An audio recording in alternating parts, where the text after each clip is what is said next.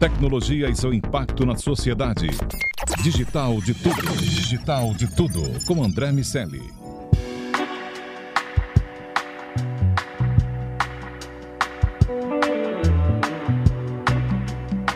Salve, salve habitantes da sociedade digital, sejam muito bem-vindos. Eu sou André Miceli e está começando mais um Digital de Tudo. Você vem com a gente aqui nesse podcast da Jovem Pan e nessa próxima meia hora o assunto é o C-Level e a tecnologia. Comigo, como de costume, meu amigo Iago Ribeiro. Tudo bem, Lago? Tudo certo, André. Vamos nessa. Nosso convidado de hoje é Rodrigo Cadiano, que é cofundador da MobUp. Rodrigo, seja muito bem-vindo ao DDT. Oh, boa noite, André. Obrigado pelo convite. Iago, prazer em falar com vocês. Vamos lá, vamos bater um papo aí e entender sobre o mercado de tecnologia. Rodrigo, vou começar pela, pelo momento atual, pela Web3. O MobUp cria soluções de tecnologia voltadas, bastante voltadas para esse segmento. Vocês estão se tornando especialistas nesse processo. Aliás, acabaram é, de se certificar no, no Innovative Workplaces da MIT Technology Review como uma das empresas mais inovadoras do Brasil. E eu quero ouvir de você como está esse movimento de Web3, é hype, não é hype, a MobUp vai virar uma empresa de fato para esse segmento? Qual é o plano, meu amigo? Poxa, André, eu acho que a gente, eu acredito que a gente está uh, no maior momento de disrupção desde o do, do mundo da Web 1, né? A Web3 permite a criação de modelos de negócios bem interessantes, a gente tem feito muitos produtos legais aí que você consegue é, desintermediar muita coisa. Então, eu acredito que a Web3 veio para ficar e a MobUp tem se fortalecido cada vez mais com a BU. Né? Hoje nós somos 20 profissionais já capacitados no desenvolvimento de Web3 e a nossa ideia é permanecer nesse mercado e se tornar aí, uh, um, um, player bem relevante do, do, do mercado. Rodrigo, eu queria entender um pouco mais é, de alguns momentos né, da tua carreira. Obviamente, para a gente passar para a audiência aqui, né, tem uma galera que está em começo de carreira. Eu queria voltar para o seu começo de carreira. Como é que foi a decisão? Né? Você vi que você cursou inicialmente publicidade, né? mas como é que foi essa, essa virada de chave para um mundo mais de projeto e tecnologia? E como é que foi que a Web3 te impactou para você drivar né, o direcionamento tanto da tua carreira quanto da tua empresa para atender a essa nova demanda? Ah, vamos lá. É, eu sempre brinquei que eu, que eu trabalho com os dois lados do, do, do, do cérebro, né? Lá atrás eu fiz um curso primeiro de, de, técnico em eletrônica, né? Eu sempre fui aquele cara que gostava de é, desmontar brinquedos eletrônicos e sempre que ia montar não dava certo.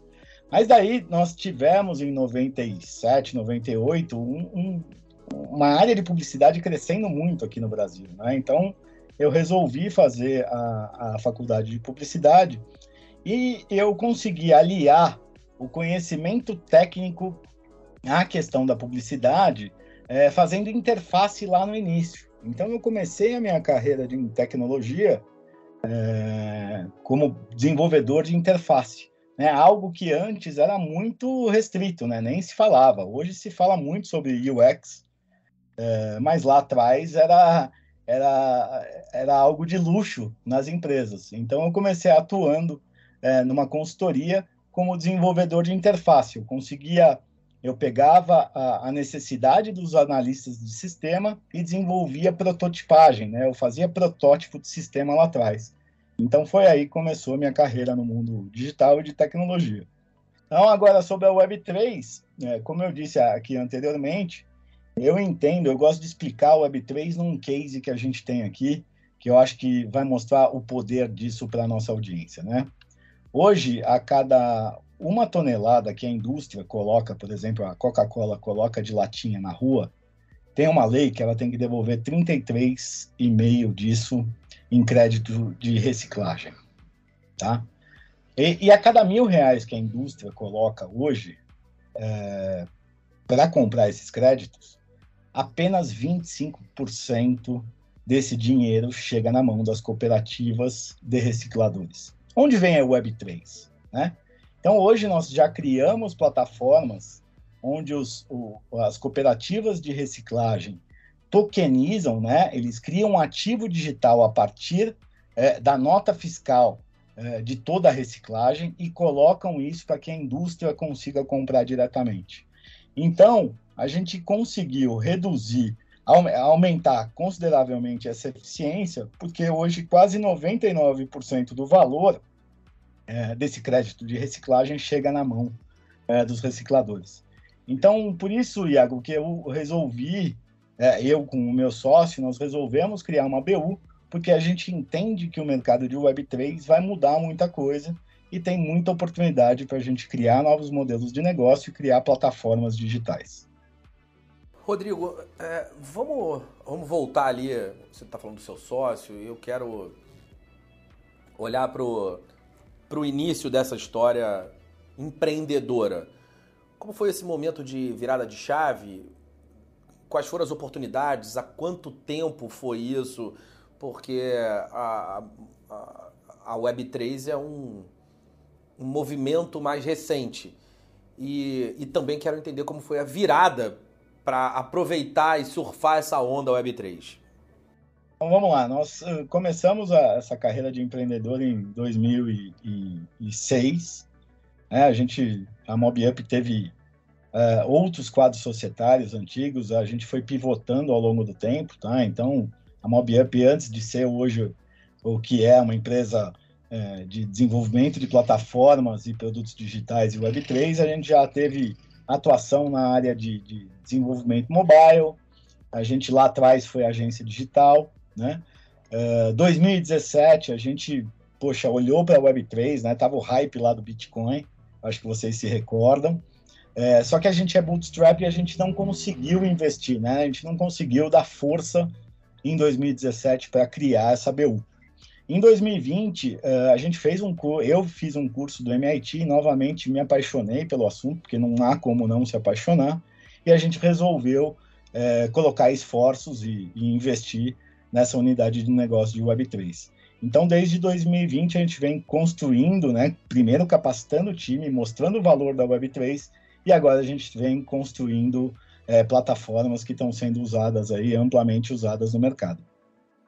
Rodrigo, a gente não tem como a gente explorar mais ainda sobre o Web3 aqui, porque de fato é uma grande mudança, uma grande evolução e esconde muitas oportunidades para as empresas, né? Então a MobUp ela enxergou uma, uma necessidade de mercado e vocês estão investindo ali. Mas eu queria entender contigo, né, na tua visão, naquilo que tu está estudando, naquilo que tu está vendo do mercado, o que, que as empresas, de uma forma geral, estão ignorando da, desse movimento da Web3? Para onde o mercado deveria estar prestando mais atenção? Cara, eu acho que o mercado já se ajustou, tá, Iago? O ano passado a gente falava-se muito de NFT por NFT, né? É, só que eu acho que agora, vindo o real digital, é, eu entendo que, que o mundo corporativo começou a entender o valor da Web3, né? A, a Web3, ela tem o poder, né? Ela tem a, a, a beleza de descentralizar algumas decisões, né? de usar a, a, tecnologia como um agente de confiança. Então, eu vejo que as empresas agora elas começaram a abrir os olhos é, e começaram a desenvolver modelos é, que usem é, smart contracts, que usem é, confiança programável, propriedade programável, dinheiro programável. Né? Então, acho que agora o mercado começou a enxergar de, com, com bons olhos e eu acredito que isso muito por causa da, da do, do, nosso Banco Central aqui, né? É, da, do, da CVM, enfim, é, desses órgãos estarem olhando fortemente para a questão da, da Web3, da blockchain, da tokenização. Vamos falar um pouco mais sobre isso, Rodrigo. Ah, se a gente pegar o Hype Cycle como, como exemplo, ou como um, uma métrica para avaliar essas tecnologias, algumas delas ainda estão vivendo aquele pico de expectativas, outras estão passando por um processo de do Vale de Desilusão, para quem não conhece, vale buscar Hype Cycle do Gartner, uma curva interessante para avaliar adoção e descarte, popularização de novas tecnologias. E, e vocês estão apostando pesado nesse processo, que ainda precisa lidar com desconfiança, com turbulências de mercado, com o que aconteceu quando a gente olha para o mundo das criptos, alguns aproveitadores que acabaram dando desfalques muito grandes. Enfim, é, é um, de fato um mercado que está amadurecendo. Dessas tecnologias, quando a gente, se a gente isolar essas tecnologias, isolar as criptos, isolar o processo de tokenização, blockchain, é, como você avalia as principais? Em, em, que momento de maturidade, em que momento de oferta para o mercado? Como vocês têm direcionado a comunicação para educar barra convencer o mercado de que esses projetos fazem sentido? André, é, mostrando valor. Né? É, eu fiz há duas, três semanas atrás, participei de um, de um evento de blockchain por real estate. Né? Fiz lá uma palestra de 15 minutos, 20 minutos. Eu mostrei todo o valor, né, uma plataforma de multipropriedade é, rodando em blockchain, mas eu fui mostrar que a gente usava blockchain apenas no final. Né? Eu falei assim, ó, pessoal, tudo isso acontece rodando em blockchain, por quê? Porque a gente tem transparência, a gente tem segurança e a gente tem imutabilidade. Mas eu não dei foco à blockchain. Né? Eu acho que a gente está no momento que a gente precisa parar de ficar usando terminologias, nomezinhos e começar a mostrar mais valor.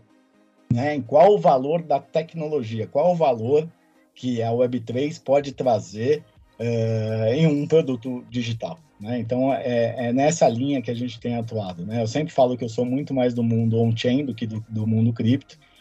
Né? Concordo que às vezes é, é, que esses problemas que acontecem no mundo cripto acabam prejudicando a imagem do mundo on-chain.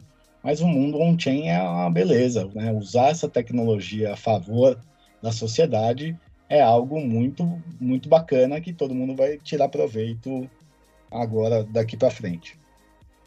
Cajiano, a gente teve uma fase muito grande de, né, de projetos, iniciativas ligadas, né, principalmente aos NFTs. E, obviamente, a gente agora está indo para uma nova fase, ao que tudo indica, de maturidade de, desses projetos. Né? Como é que você está enxergando essa nova fase? Quais são as características dela? Qual é o, o, o que você está vendo como principais tendências de aplicação? A gente pode pensar aqui um pouco mais sobre esse mercado que está um pouco mais ligado a serviços financeiros, a, a desburocratização de, de, transações. O que, que você está enxergando que você entende que é tendência e que daqui a pouco vai estar tá impactando diversos mercados? Cara, tem uma frase sobre NFT que NFT tem o poder de transformar algo antes inimaginável em um ativo digital, né? Explico por quê. É, por exemplo, a gente tem tokenizado acesso a curso, né? Não sei, os números aqui no Brasil são absurdos, mas você vende curso online, é, hoje em dia as pessoas pagam, elas nem fazem o curso, elas acham que só pagando o curso elas vão aprender, mas quando você tokeniza isso, você cria um mercado secundário, né? A pessoa, a partir do momento que adquire aquele curso, ele pode vender.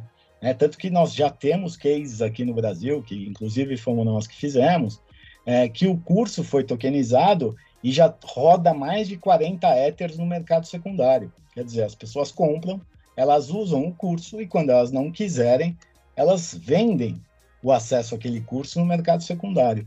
E o dono do curso, ele acaba recebendo royalty daquela transação, né? A gente já tem usado NFTs, Iago, para questão de loyalty, né? Hoje, os programas de loyalty atuais, eles, uh, o usuário não é dono do ponto que eles recebem, né? Então, a gente já tem feito experiências bem bacanas, uh, usando NFTs, mas sem o nome NFT, né? Como um colecionável, de fato, que o usuário ganha e ele faz o que ele bem entender com aquilo. Então, eu entendo que agora uh, para frente vem a questão da, das funcionalidades a partir de, de, de NFT. E estamos usando também NFTs para validação, por exemplo, de obras físicas. Né? Você associa um registro na blockchain a, uma, a, a um RFID ou um NFC e você consegue ver a veracidade, por exemplo, é, daquela obra física. Então você começa a fazer essa convergência digital, né, do mundo digital com o mundo físico. Angelo, falando do processo empreendedor, quero te ouvir sobre os aprendizados, as, as quedas e, e os amadurecimentos que aconteceram ao longo desse processo. Então, André, é, foi um processo um pouco. É, foi bem custoso, né? Eu digo que a gente fez aqui um, um, MBA, um MBA que custou uma certa fortuna, né? Porque a gente não tinha informação como a gente tem hoje, né? Então, questão de contratos sociais, né? Aquela coisa da sociedade, vamos que um dia vai dar certo, sem ter nada no papel, sem um acordo de acionistas, enfim, é, questões trabalhistas, é, questões de, que todo empreendedor sofre, né? Hoje você tem muita, pô, você tem muito, muita literatura aqui no Brasil, você tem cursos, você tem pessoas que já vivenciaram isso e podem ajudar. Então, é, eu acho que hoje está muito mais fácil do que lá atrás. É claro que a gente foi aprendendo ao longo do tempo e hoje a gente vem se né, aplicando tudo que a gente aprendeu para não errar novamente é, nos mesmos pontos. Né? Mas foi um processo é, de alguns anos aí, de, de muitos altos e baixos. É, e eu fui, depois de, de, mais velho, entender que também o processo é demorado. Né? Não adianta você empreender hoje e achar que amanhã vai dar tudo certo. Você demora aí quatro a sete anos para você construir algo relevante, uh, algo de, diferente. E eu sei que na Web3 também é assim. Então, foi um movimento que a gente fez em 2020, pensando já em como recriar a MobUp. Né? Porque um dia a gente até falou sobre isso, né, André? Como fica uma empresa tailor-made, de desenvolvimento tailor-made, com essa produtização de tudo, né? Então, a gente já está pensando em produtos voltados nessa tecnologia que é a Web3. Ô, Rodrigo, mas vamos lá, você citou um, um termo agora que é, que é importante. Como é que você está fazendo isso? Como é que você está construindo essa estrutura de serviço customizado e pensando a escalabilidade disso? Já tem algum tipo de iniciativa, produto, é, formato, fórmula? Já, já sim. A gente, Iago, hoje o problema da Web3 é a user experience, né? Hoje a gente não consegue escalar essa tecnologia do jeito que ela é. Então, o que, que nós já criamos aqui na MobUp? Primeiro, a gente criou é, um gateway de pagamento. Não sei quem de vocês aí já tentou comprar uma criptomoeda e viu qual que é a dor que é, né? Você tem que ir lá na corretora, fazer Know Your Customer, aprender a enviar o, a, o, a Fiat, né, a moeda da Fiat, para corretora e depois aprender, fazer o swap e depois aprender a sacar. Né? Sacar a, a criptomoeda da corretora para a carteira é uma dor. Né? Então, o que, que nós fizemos? O primeiro produto que nós lançamos há um ano e meio atrás foi exatamente um produto que o usuário conecta a carteira, manda um Pix ou paga com cartão de crédito e recebe o seu NFT, o seu token ou sua cripto direto na sua carteira. Então, um processo que demora três a quatro horas para um usuário comum aprender uh, a fazer, a gente consegue fazer em cinco cliques. Outro modelo que a gente já criou foi a criação de carteira digital, né? Que a gente entende que o usuário comum também não quer saber o que é uma seed phrase, ele vai ter dificuldade em, em criar uma, uma carteira digital autocustodial. Então, a gente fez uma carteira que, através do seu login social, a gente consegue fazer com que o usuário tenha uma carteira na blockchain. Então, são esses produtos, melhorando a user experience, que a, que a, que a MobiUp tem trabalhado e usado esses produtos para tentar escalar a, a Web3. Rodrigo, para a gente fechar, quero te perguntar o seguinte: muitos dos nossos ouvintes são executivos de empresas incumbentes, mais tradicionais, mas que estão lidando com os desafios e processos da inovação. Evidentemente, a Web3 está na agenda dessas pessoas, seja porque já tropeçaram, estão ali lutando com a realidade que a Web3 impôs ao mercado, que apesar de promissora, precisa tratar questões como a que você falou, um meio de pagamento, as dificuldades é, de transação, a credibilidade, enfim, o processo que a gente discutiu por aqui hoje, é, mas é, que não podem deixar essa onda passar, ou pelo menos não muito, com medo e sob pena de perder a relevância para alguma empresa que pode causar um movimento de disrupção nos seus mercados. Para esses executivos, para é, empreendedores de startups que não necessariamente têm a ver com Web3, mas que estão com essa pauta também, quais devem ser os primeiros passos? Como essas pessoas começam a se relacionar com o tema para que a maturidade venha à medida que a Web3 se fortaleça no mercado? Então, André, é, o que, que, eu entendo, tá? É que a blockchain ela é um agente descentralizador, né? Então tudo é, que tem muito intermediário, é, ele pode, a gente pode usar a blockchain e é, a Web3 é, como um fator para melhora da eficiência do processo. Né? Como eu disse aqui, o case é, do, dos créditos de, de logística reversa, é, existem outros pontos que podem ser explorados, né? Que são os ativos programáveis, né? É a confiança programável, a propriedade programável. Né? Eu gosto muito do case, né? Quem nunca comprou um carro é, usado e ficou com aquela briga é, de quem faz o TED primeiro ou quem assina o documento, né? Então, através da Web3, o que, que a gente vai conseguir fazer? Né? A gente vai conseguir fazer uma troca quando os dois agentes deram um ok. Né? Então, eu transformo meu carro num registro, num NFT, envio esse, esse, esse NFT para a blockchain, e o usuário, o, o comprador, manda o dinheiro para a blockchain. A partir do momento que os dois derem ok, essa troca é feita automaticamente pela, pelo computador, né, pela rede. Então eu digo que tudo que tem dinheiro programável, identidade programável e contratos programáveis, visando a redução, uh, a, melhoria da eficiência, a transparência, é, pode ser usado através da, blockchain e da Web3. As empresas que queiram melhorar a confiança, ter uma estrutura descentralizada, ter uma redução de custo, ter é, é, é, ganho de velocidade, ter a visibilidade em qualquer uma das suas, das suas atividades, elas podem usar a blockchain.